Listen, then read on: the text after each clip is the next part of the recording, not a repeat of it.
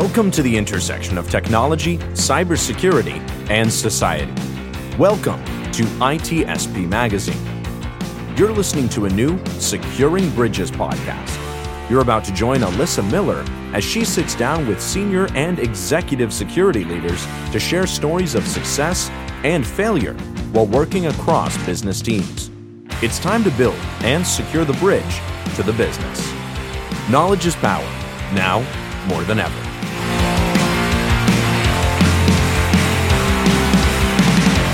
All right, Securing Bridges fans, here we are once again. Thanks for joining us.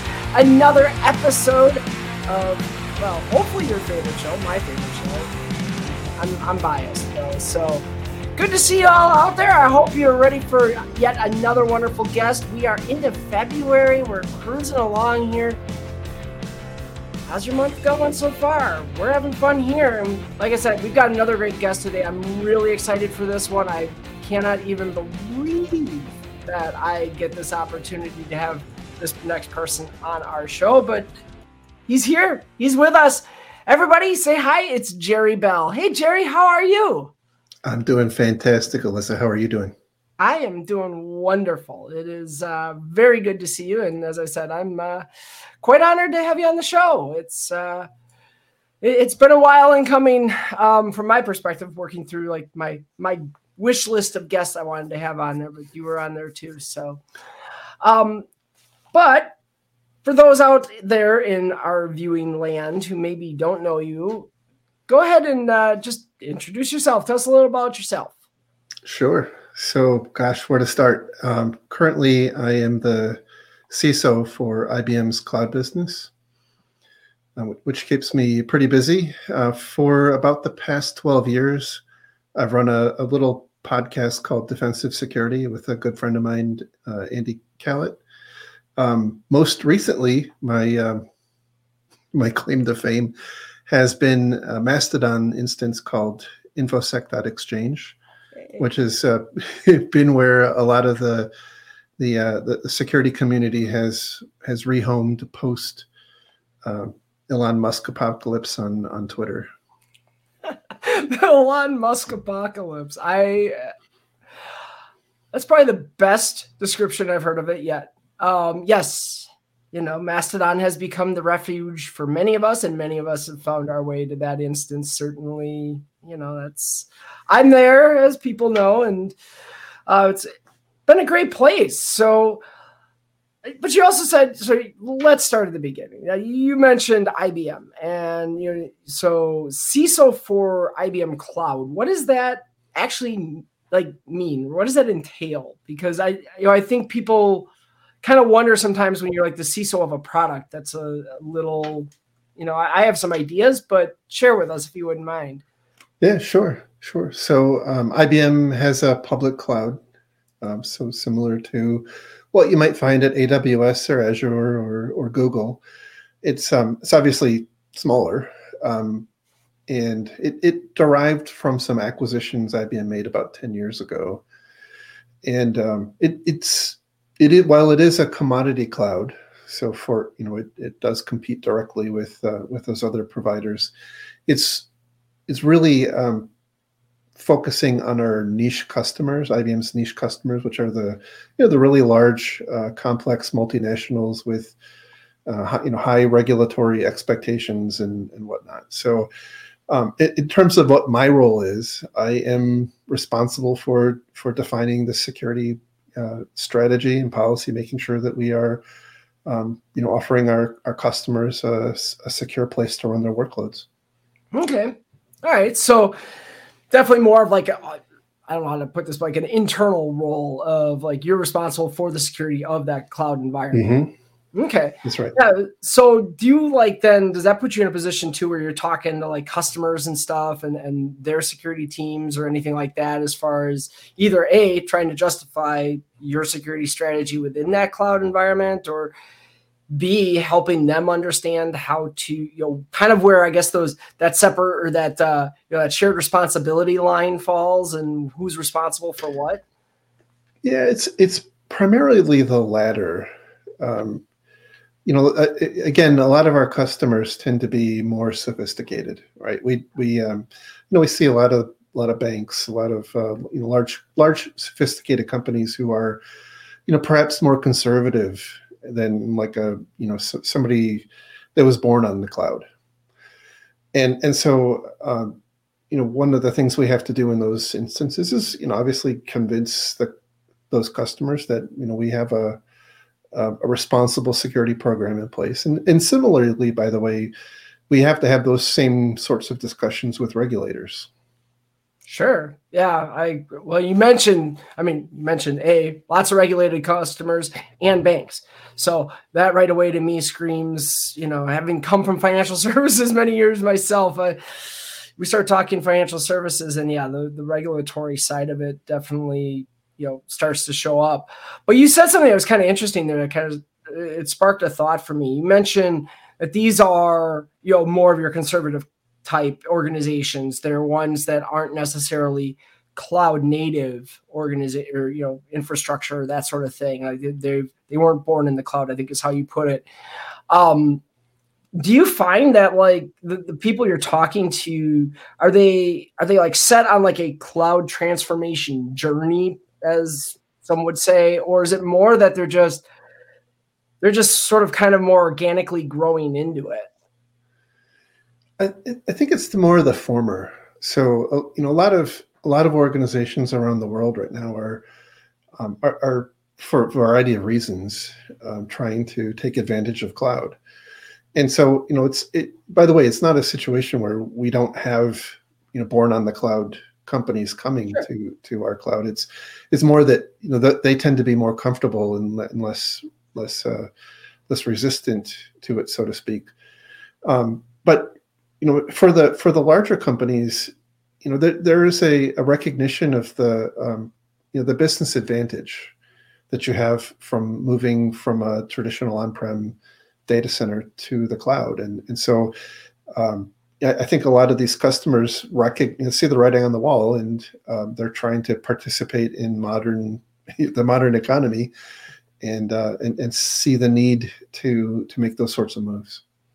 Okay, and that makes sense. I mean, it's because I've seen both organizations that. Well, I guess there's kind of three, right? There's those, you know, again that you're you're working with who just, you know, that that's where they started. They started with cloud tech. That's where they've they've you know begun their lives everything they're doing is cloud native they they've learned that ecosystem they build and it well you've got those who make a very specific focus transition to cloud that cloud transformation story and then you've got kind of those who you know sort of find their way there maybe because their business sort of drives them there in certain cases so when it comes to then that defining i guess that line when we talk shared responsibility in terms of cloud and Mm-hmm. Do, you, do you find that to be well understood with these organizations or is that like a conversation that you're you're having to get into with a lot of them still where they don't even maybe they've got different expectations of what cloud providers should be doing than what you know cloud providers are actually offering in terms of you know whether it's management of the environment or the security of the environment or whatnot. Surprisingly i think a lot of um, a lot of organizations are are pretty you know they understand the nuts and bolts of cloud. And so i um you know i don't i don't typically have to do a lot of education in those in that regard right? So it's um it, it tends to be more on the edges right where where you have um, maybe higher up the stack type applications software as a service uh, or where customers may want to um, to offload more of the operational responsibilities. So, so typically, a lot of the, the larger companies recognize, you know, their business isn't about managing IT.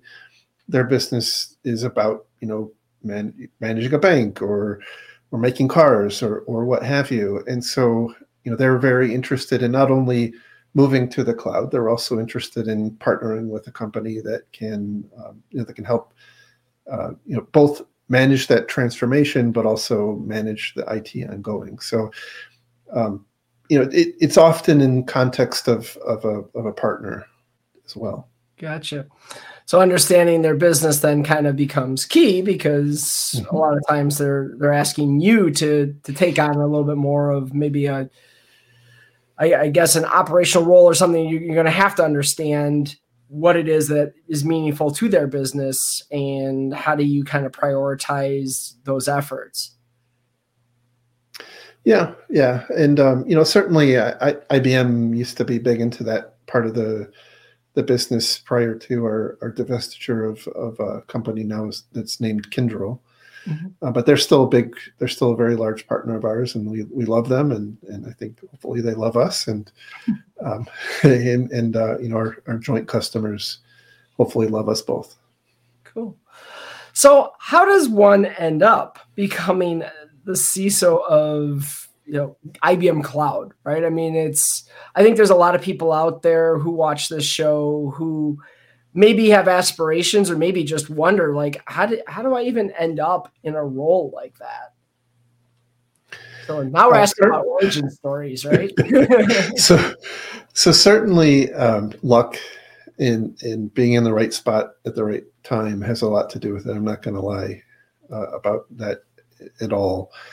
Um, but for me, you know, I I started off um, didn't have really any aspirations to be in IT. I um, you know I, I, I wasn't in a financially sound place uh, as I was growing up and really couldn't afford to go to college. I, I started working out of school, uh, out of high school. I did attend a little bit of college, but ran out of ran out of cash.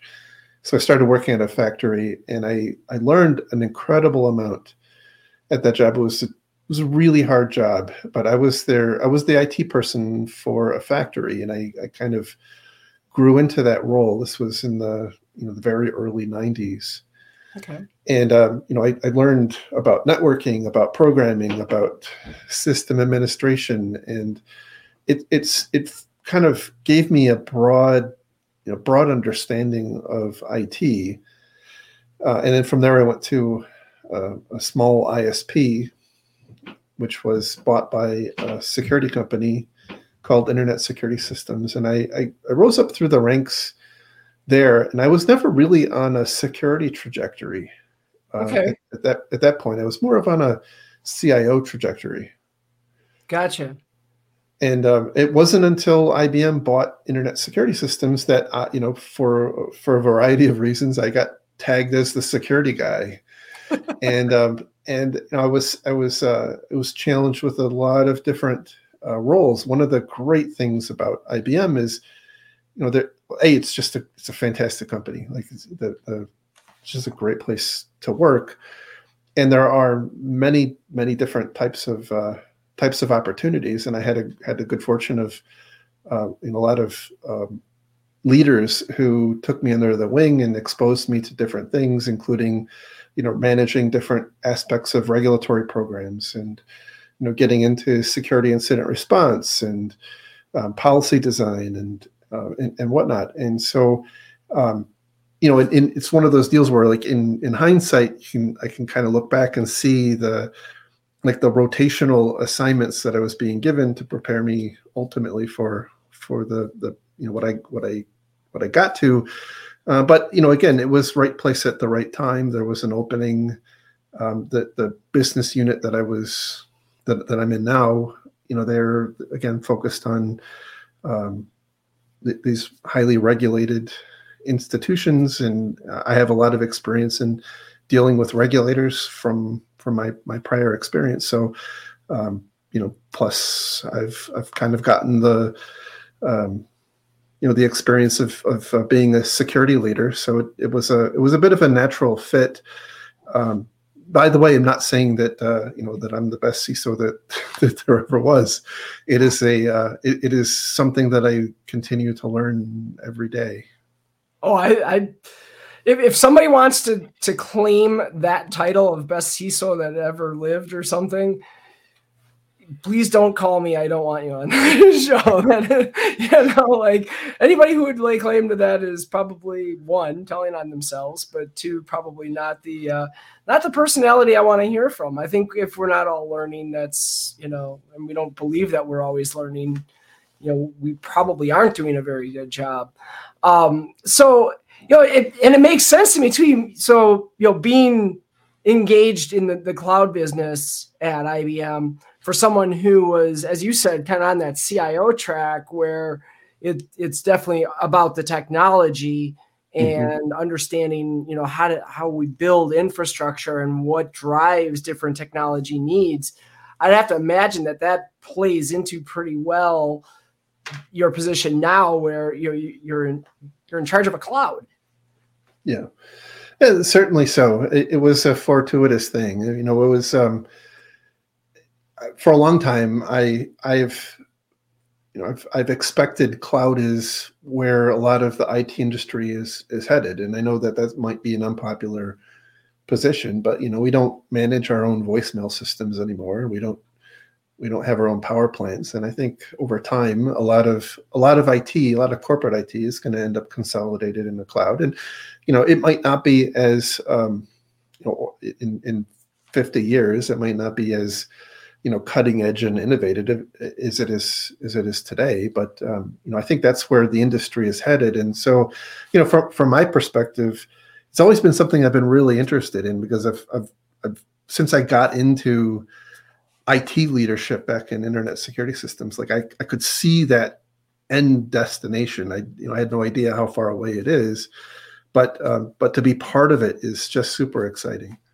Well, there was kind of a natural progression of it too, right? Like you saw these companies that had big data centers, then they started, you know, paying third parties to host their data centers. Then it got into colo situations, and it it did sort of progress all through like the 90s and early 2000s. It felt like to me, but um, so you know. I, I kind of had a laugh because you said the same thing that I've heard from so many security people at all in all directions, right? Is well, I kind of got here by accident. and it's I mean, I my version of that is I tell people, yeah, it was like a series of serendipitous events. Like there was, you know, it happy little accidents happen, but I think, and and let me know if you agree with this. I, I've what I've tried to tell people to, you know, because I think people hear that and they're like, oh, well, you just, you know, what if I don't get lucky? Then I'm, you know, you know, I'm kind of screwed or whatever.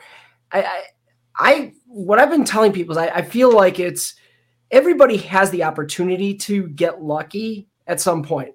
Opportunities show up, mm-hmm. but it not everybody recognizes it or not everybody is always willing to to jump for it. And I think, you know, as, as much as yes, there are there are just circumstances that happen to us, it's what you do when those circumstances happen oftentimes that really drives whether or not you know you, you kind of progress to where you want to go or not.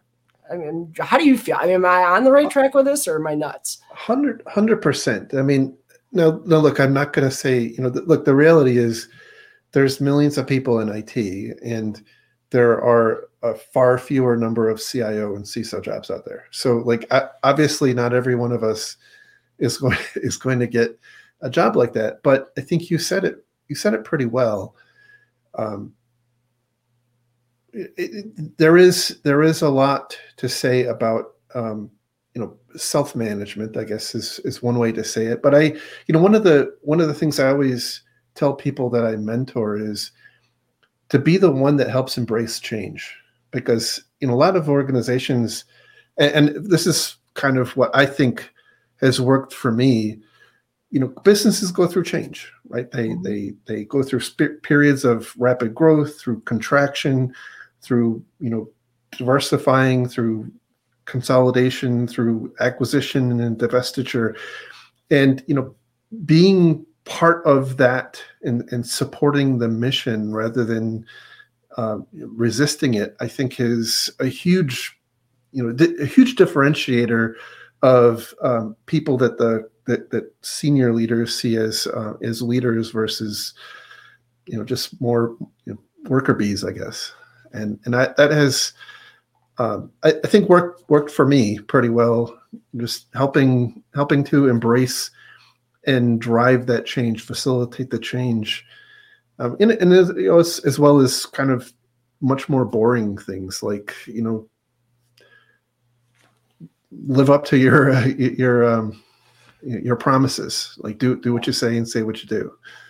It's it's uh, there's some some pretty boring basics that just uh, that that are are uh, are pretty important. Yeah, and I mean I don't want to discount either that there you know some people struggle you know have more obstacles in their path. Let me put it that mm-hmm. way than others, right? I mean, and, and don't anyone who I'm seeing you're saying like everybody gets their lucky breaks and whatever. I understand and fully acknowledge that for some people you get more than others in terms of those opportunities, those l- lucky breaks. But what you said that I loved is this idea of you know help the organization embrace change because as you know I, I I think it's pretty commonly understood now that if an organization doesn't continue to evolve and innovate and do new things, they kind of die and fall behind. And they're probably in the opposite order, they fall behind and then die. But um, you know, it but it's hard when organizations try to change because you do have people who are established in a way and they want to defend a way that things have been done. And when you can be that person that helps something change and you can be the advocate for a change that's meaningful and expands the business somehow or grows the organization or creates some new innovative product, you sort of become the face of that and you're the one that people will remember later on. It's a hundred percent right. Yep. So I mean I I man, I wish I had interviewed you before I wrote the book uh, because that is something. I mean, if anybody, if you're out there watching and you're thinking about how to progress your career, if there's anything at all you want to latch onto from this episode, that's the thing. Um, I feel like that is probably one of the, the a, a, great nugget. I've never really thought of it that way before. Um, but you also mentioned that there's a finite number of CIO and CISO positions out there that is much smaller than the number of IT professionals. Hmm. And the one thing I thought about that, and I'm, I'm kind of curious, how did you decide that that type of role, management role, leadership role, you know, especially executive role, how did you make the decision that was right for you or where you wanted to go?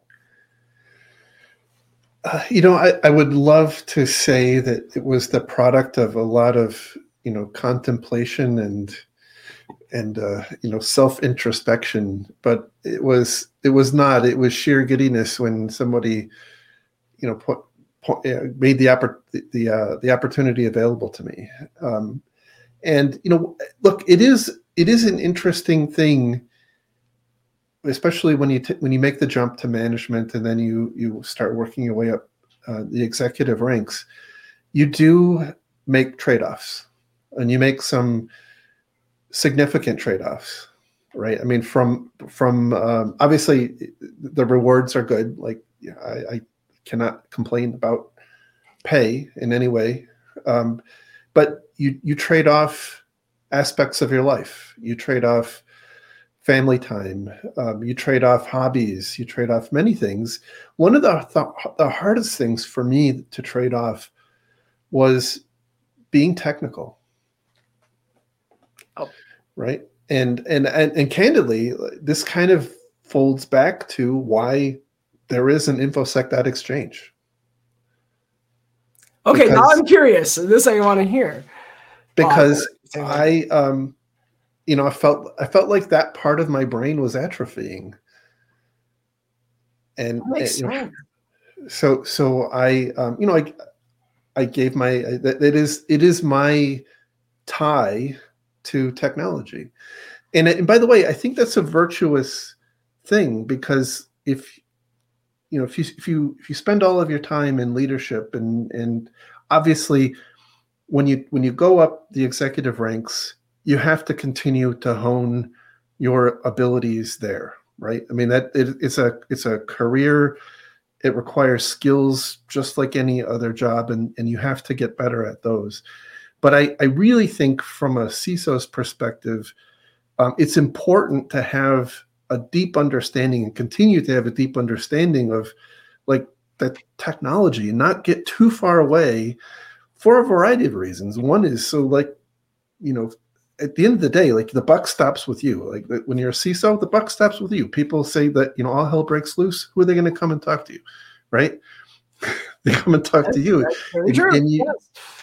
you really have to you really have to have a, a deep understanding of technology. You can't always punt to um, you know to to the to the people under you.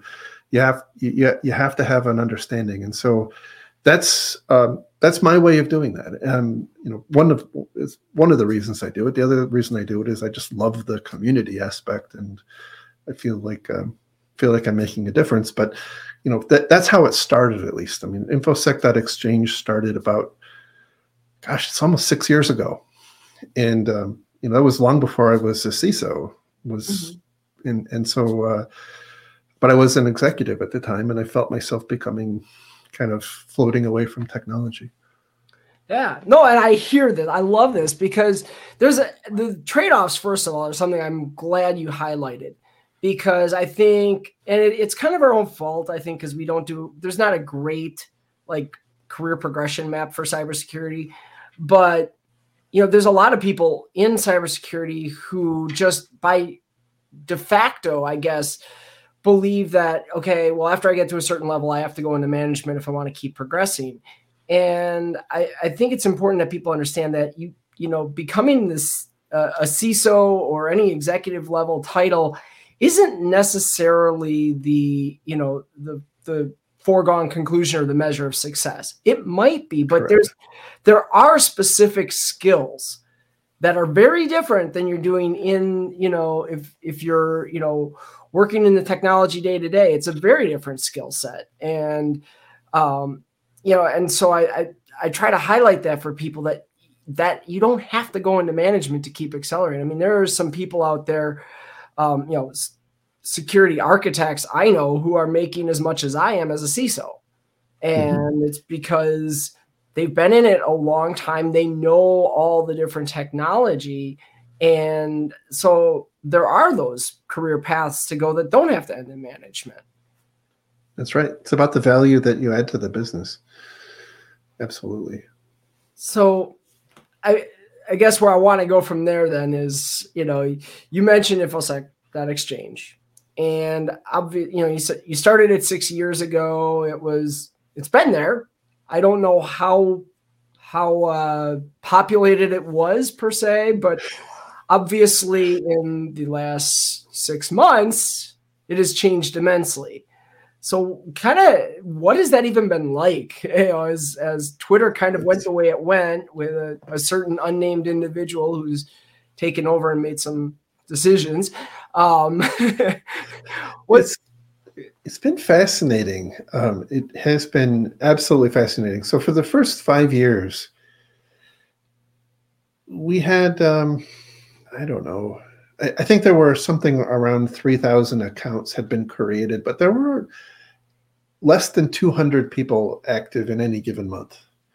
So it was was really really sparse. I ran it in a in a uh, uh, VPS that cost me a couple hundred bucks a year, and um, you know it was fine. I, I kept up with with a, a small community of people. It it kind of scratched my technology itch. Mm-hmm. And um, and then you know, fast forward to you know, right around this time last year when the news broke about you know uh, about uh, the potential acquisition of of Twitter, and there was a there was a, a an initial exodus to uh, to infosec.exchange at that time, and it killed my VPS. it just, it's it swamped my boat, and uh, and and I ended up having to to to buy what I call a big boy server, and um, I, I uh, it was it was a server at the time. I thought, by the way, that I would never outgrow. You know, it was it was uh, you know it was 32 core, 128 gig NVMe S, SSDs, and it was a you know significant piece of hardware. Uh, and then uh, you know fast forward uh, to October, late October. I was uh, I was working from my place at the beach, and um, my phone started going bananas. I have the Twitter uh, alerts set up on my phone, and it just started going crazy. And I was on a meeting, and I, I couldn't look at my phone for a while. I, eventually, I looked at it, and it was just like dozens and dozens and dozens of mentions from Twitter, and they was people um, referring each other to infosec.exchange and mentioning me. And I looked at, uh, you know, when looked at, at the Mastodon instance, and you know, there were we went we went up by a couple of thousand people in the first day, and then another thousand or two the second day, and that, that, was pretty cool. The server was doing great, no problem. I was was uh, excited to see it, and and um, fairly encouraging of it. I had no idea how many people would ultimately move, though. and so about the about a week in to two to three thousand people joining per day, I started to realize I was in trouble. I can only imagine. I mean, there's. I think of just the the the happy horror of holy crap, millions of people are joining my holy crap, millions holy of people crap. are joining my instance. that was that was exactly uh, my my predicament. And so um so I got to spend a lot of quality time when I wasn't working. Uh, so in the middle of the night, weekends, whatnot, I actually took some time off of work. And I learned a lot more about scaling Linux. And I learned a lot more about how Mastodon is built and how to scale it out. And um, you know, I spent a lot of effort and money in, um, in in scaling this thing up. And you know, we we we had a couple of little rough spots, but you know, my the the, the objective I set out for myself, other than just you know figuring out how to do it, like the technical challenge of how of, of figuring out how to do this was so cool to me.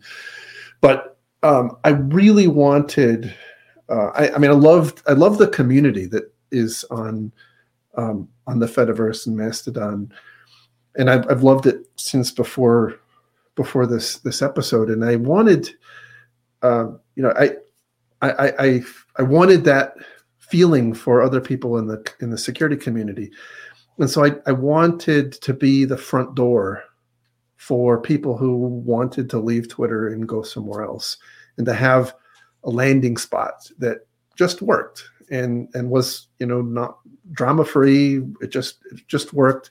And you know the, the the reality of of mastodon and the fediverse is that you know it's highly decentralized. It's federated. It's why it's called the fediverse. And i know that people aren't going to stay right? They're they're going to pick up and move to other instances. They're going to start their own instance. You know um, uh, Kevin Beaumont, for example, started his his own. He he initially came over and started his own, and and and and that is the beauty of it, right? And so so for me, it was was all about um, trying to keep that community intact. Yeah, well, and it's interesting to me because like you know, I, well, I was on an earlier instance and it never, yeah, even though it was there. And then all of a sudden, I think for me, it was Lesley Carhart, you know, tweeted something about, hey, we're all going to InfoSec Exchange. And I'm like, I'm there. You know, if, if that's what we're doing to get away from Musk, I'm, I'm on it. And, um, you know, but I heard a lot of people say, well, it's just like IRC. And I was like, no, this isn't like IRC. This is nothing like IRC. But I'll tell you what, as I've gotten more used to the the uh, how the Fediverse works and the uh, you know the federated instances, and I start to see what people mean. Because does it operate the same way? No, no. IRC you had like for me it was undernet and you know a bunch of different channels I could join and whatever, but individual channels could be secured and not talk to each other and you know you just and so it, it's different in that sense but i think the that overall decentralized nature of it is what people are referring to. And it, mm-hmm. to me it's almost like i think mastodon as i've seen it thus far maybe this is me being optimistic and idealistic but it's the closest we've come to what we all thought the internet was going to be back in the 90s when this thing first came to us. And we were all excited because it was this whole new world of whatever um, and I think people kind of forgot on Twitter why we all originally gravitated to Twitter because Twitter started to do things that we didn't originally want to deal with, like paid ads and mm-hmm. you know the infamous algorithm and all that kind of stuff things that you know mastodon has doesn't do right. and i think that that's you know now we've we've we've started to see like oh yeah the people who are on you know Mastodon now, I think, are the ones who are realizing like, yeah, this was what we always liked when back in the day with Twitter, if you will. And so I assume for you then, you know, because that that love of the community is also something that speaks deeply to me. I assume that this has got to be, you know, a, a, kind of a proud moment in in that sense for you to be able to be just one part of, you know, the, this thing that has happened now. I, I don't know if it's if it's proud as much as honored like just to be part of that is has been just one of the coolest things i've you know obviously i have kids and i'm married and whatnot uh, so so those are those are obviously above but been one of the coolest things that i've been part of and and i um, i'm so happy to have been uh, you know been part of keeping the community coalesced. And it's so cool to watch people converse and, and ideas form and, and uh, connections be made and people sharing you know job leads. And i mean it's such a it's just an awesome thing. And and uh, to, to have the ability to be part of that is is uh, is just a big honor well we've had a number of people pop up and thank you and i'm going to share my own thanks because truly for me as well. I mean, this community means a lot to me. I grew up in the the IRC days. I didn't get into BBS so much, but I was, you know, I was in the hacker rooms on IRC, and and you know, that was my teenage years for me. And so, of course, you know, years when I was pretty awkward and whatever. Anyway, and that's where I learned to really appreciate the security community, or what eventually became part of the security community. And so, you know, for me, it, has been great having that feel come back with, with Mastodon. So, little side note to just say, really, really appreciate it. Um, it is, you know, it it, it has been a, a, good refuge for a lot of people. I just talk, well, hell, i am not supposed to do this. You're never supposed to talk about what you talked about before the show, but hey, you know what? Newsflash, we talked before the show. Um, you know, you and I were talking about just every time now that I still get sucked back to Twitter, I it, trying to stay away from things like the trending topics because you just know there's going to be some doom scrolling moment in there that's going to suck you in. It's a and, rage machine. It's... Yeah, and that's and that's the problem with the algorithms, right? Is that's what they're designed to do is to reward those things that get people fired up and screaming at each other. And I think it probably has a lot to do with why maybe some of our you know other societal discourse goes the way it does. Hundred percent, and so I think I've seen I've seen and talked with a lot of people that have made the move from Twitter to Mastodon, and then some have moved back. And you know, one of the some people love, absolutely love the you know the, the I mean the fact that it's chronological, I guess, is a is an algorithm to so to speak, but yeah. There's a lot of people who really appreciate that. You know, it is on Mastodon. It's based. It's time based, right? You know, mm-hmm. the, the the timelines are solely driven by time. There's no. There's no. Um, there's no attempt to to show you things that that, that some algorithm thinks that you might engage with. Uh, but on the other hand, there are people who um, who clearly like that, and um, and and um, and and the fact that it isn't there, they feel like they're missing out. And and so you know, I again, I've seen people you know move back, but for the people that are there, um, I think it is the right place, right? It is, and that's what's that's what's so awesome about it is the community of people that are formed that that have formed there. They, they want to be there and they like it no, and that's and I the FOMO thing. I will admit, you know, it, it, took me a little while to.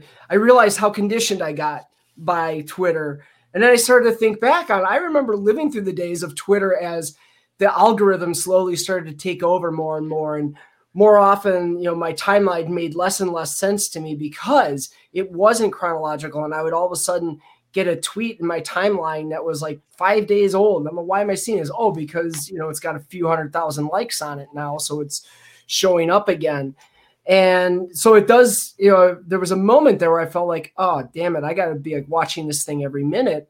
But then you start to figure it out and you start to figure out, well, I can use hashtags. I know the people I want to hear from. I can scroll back. I can set up alerts. I can do all the things so that I see the information I want to see when I want to see it. But it, the timeline makes more sense when it is just chronological because I, I, can follow that. I know why I'm seeing something. And so I, I think that that's to your point, though. I, I, think so many people have gotten conditioned by social media platforms. And it doesn't matter if we're talking Instagram, Facebook, LinkedIn, Twitter, they all do it. And mm-hmm. Mastodon is the only one I know of that doesn't. Yeah. And I, I suspect I don't obviously I have no metrics or no way of of proving this, but at least for me, I I spend less time like browsing Mastodon, browsing timelines on Mastodon, and so you know to that end, I think you know maybe there is a there is a an adjunct benefit of like we it gets us back into the real world a little bit more than than you know because again Twitter and Facebook and all the others like they they are engineered intentionally engineered to keep you you know looking at that app for as long as possible. Yeah that's what gets them ad revenue that's the whole point of it right i mean we don't have that there's no there's no like i have no um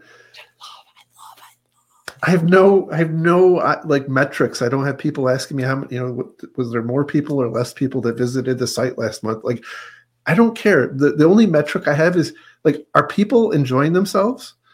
And and yeah. are, are, they having a good time? Or are they are they learning? Or you know, are, and and am I doing a good job at being a, a host? That's like that's my that's my bar. So I do want to point out because we have the opportunity right now that to that end, it's not supported by ads. It is supported by ultimately you, but people have a way to help support that. So can you please share that because I am a contributor and I would like other people to understand that they can be a contributor and help as well. Absolutely. Thank you for saying that. It is it is supported by donations and um, you know I've been adding lots of other services. So like we've we've got a, a video service and a picture service and a blog and and I keep adding more things and and so I'm trying to um, you know I'm trying to build out the community here and so it is it does cost uh, quite a lot of money. Um, I have a couple of different ways to that you can uh, support. I have uh, um, a Patreon, so it's uh, patreon.com/slash infosec exchange. Uh, there's a, a Ko-fi, and I uh, I'm blanking on the link because I wasn't wasn't ready for that. And then and then also PayPal is my email address. Jerry at infosec.exchange is my my, my PayPal address. Okay. Well, I mean, so yeah, I apologize that I surprised you with that, but it, it, to me, it's important no, because you. you know, again, this has, as you know, was being mentioned here in the comments, this has become a haven for so many people that you know it, it's important that hey, you know, if, if you can, if you're able, please do go help and you know be become a contributor. I think I use the Liberapay. That's another one that's out there. Oh yeah, um. Let's see if I can do this. Uh, this should uh, maybe yes, there we go. Um, I know how to use StreamYard. So there's the Ko-fi link. Um, otherwise, just go to Jerry's page. You know, add Jerry on infosec.exchange um, and check it out. So the last thing, one final plug because we are wow, we're running over on time, but that's okay. Um, I want to talk about your podcast really quick, um, Defensive Security sure. Podcast. And so tell us just a little bit about that what what you know who are your guests? What do you talk about? Yeah so it's um it we, we really don't have guests. It's a it's a it's a good friend of mine uh, andy Kalat and i uh, he he and i have um, we go back a long long long long time. And um, we basically talk about uh, primarily what what there is to learn about recent happenings in the security world. So um, I, I, started it back in in 2011 2012 timeframe when when there was a, a lot of stuff happening in industry like the aurora attack had just happened and mm-hmm. and and you know at the time the I, I was just getting into podcasts and um, it occurred to me like all the podcasts were were especially in, in the security world were like morning zoo radio shows. Yeah, you know, they they they were um, like it. It just seemed like there was something missing, and, and a lot of them were very offensive focused, like you know mm-hmm. for for pen testers, red teams, and which is all good stuff. I mean, they were very entertaining, and I learned a, a bunch. No knock on them, but it it struck me that there was a miss. There was something missing. Like we weren't talking about how to defend networks better, and and so um, that was something that I just again set on myself and and from a from a security perspective like that i think is also one of the things that helped me the most in my career was um into getting to where i'm at right now. It forced me on a on a like daily basis to look at what has happened in the world and then kind of game out well what happened and you know what could have been done different. And and by the way for the most part, you never know what what actually happened because right. you know it's you, you, get you get headlines and not a lot else. Sometimes you do get congressional hearings and you see the the guts of of what happened, but it, it's um it's that analysis and and hypothesizing and whatnot that I think um, has been both helpful helpful to me, but also I think helpful to the the you know the listeners because as I've heard from many of the, the the, listeners of the show, it's um it's helped them to you know to form their way of thinking in uh, you know in, in in how they they they uh, they think about security. So uh, okay. uh, again, another another awesome uh, thing that I've I've been able to be part of. Absolutely. So again, folks, go to Jerry's uh, infosec.exchange profile. The link is in there for that podcast as well, and be sure to check it out. Um, so as I mentioned, we are at time and and then some. So, um, but Jerry, I mean, we could probably go on for for who knows how long, but really appreciate you coming on the show. I think this has been a, a really good conversation. I, you know, again personally can't thank you enough, and I'm seeing you know our, our viewers are are thanking you as well for you know for building what has become a refuge for many of us and keeping that thing going. So it's uh, my pleasure. Thank you. Awesome. Thank you. So with that, folks, we gotta go. Gotta let you go. Another great episode, another amazing guest. But uh, we'll be back again with more guests in the future. You know, I've got a bunch lined up. I got some really cool guests coming up. Well, all of my guests. But no, lots of good stuff on the horizon. So keep coming back. We'll keep letting you know when new shows are airing. We're here on the Wednesdays. You know the time, you know the place. Keep coming back for Securing Bridges, and we'll see you next time.